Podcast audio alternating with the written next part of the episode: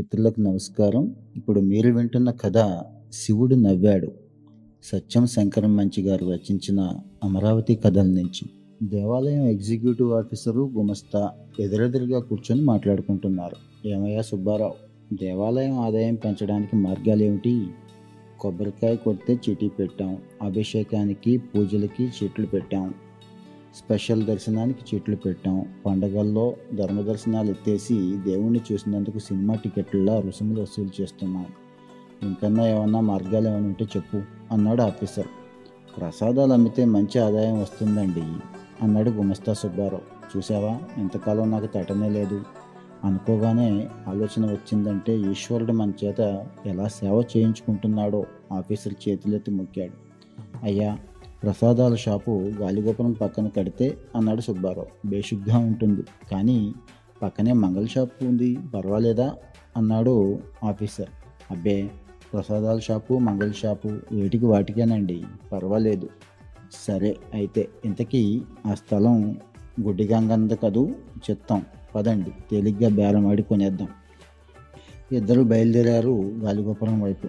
గాలిగోపురంలో గంగన్న తాత తంబూరా మెట్టుకుంటూ తత్వం పాడుకుంటున్నాడు. కంటి చూపు లేకపోయినా ఒంటి నిండా విభూది పూసుకున్నాడు. గంగన్న నీ పంట పండిందోయ్ అన్నాడు గుమస్తా. తంబూరా ఆగిపోయింది. గాలిగోపురం పక్క స్థలం నీదేగా అది మాకు అమ్మేశాయి అందులో ప్రసాదాల షాప్ పెడదాం అంటున్నారు ఆఫీసర్ గారు అన్నాడు గుమస్తా. గంగన్న తటపటాయించాడు. ఆ స్థలం నాదే కాని బాబు దాన్ని అమ్మే హక్కు నాకు లేదు బాబు. అదే నీకు డబ్బులు ఇస్తామయ్యా అన్నాడు ఆఫీసర్. నాకు డబ్బు ఎందుకు బాబు? ఆ దేవుడి ప్రసాదం మాత్రమే తిని ఈ గుడి నీడలో బతికేవాడిని డబ్బు నేనేం చేసుకుంటాను? అన్నాడు గంగన్న. అయితే ఎందుకమ్మనంటున్నావు? నిలదీసి అడిగాడు గుమస్తా. ఎందుకంటే బాబు ఇప్పటిదాకా పండుగ వచ్చినా పబ్బం వచ్చినా బిచ్చగాళ్ళు పండుగ తిని పడుకుంటున్నారు ఈ స్థలంలో. మీకు ఆ స్థలం అమ్మితే మీరు కాపలా వాళ్ళ చేత వాళ్ళందరినీ గెంటించేస్తారు. వాళ్ళు దిక్కులేని వాళ్ళైపోతారు గంగన్నకి కళ్ళనీళ్ళు తిరిగాయి.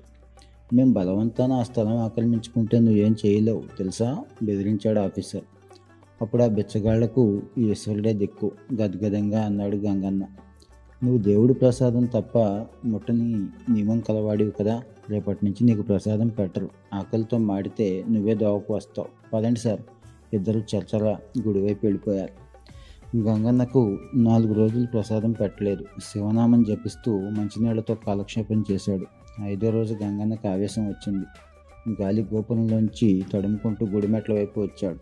మిఠ మధ్యాహ్నం యాత్రికులంతా స్వామి దర్శనం చేసుకొని తిరిగి వెళ్తున్నారు. తంబురా మెట్టుకుంటూ యాత్రికులకు తన గోడి చెప్పుకున్నాడు. అయ్యలారా అమ్మలారా నాకు నాలుగు రోజుల నుంచి స్వామి ప్రసాదం పెట్టలేదు. నేను స్వామి ప్రసాదం తప్ప ముట్టను. నాకు బతకాలనే కోరిక లేదు. కానీ నేనేం పాపం చేశాను? స్వామి ప్రసాదానికి నేను ఎందుకు నోచుకోలేదు?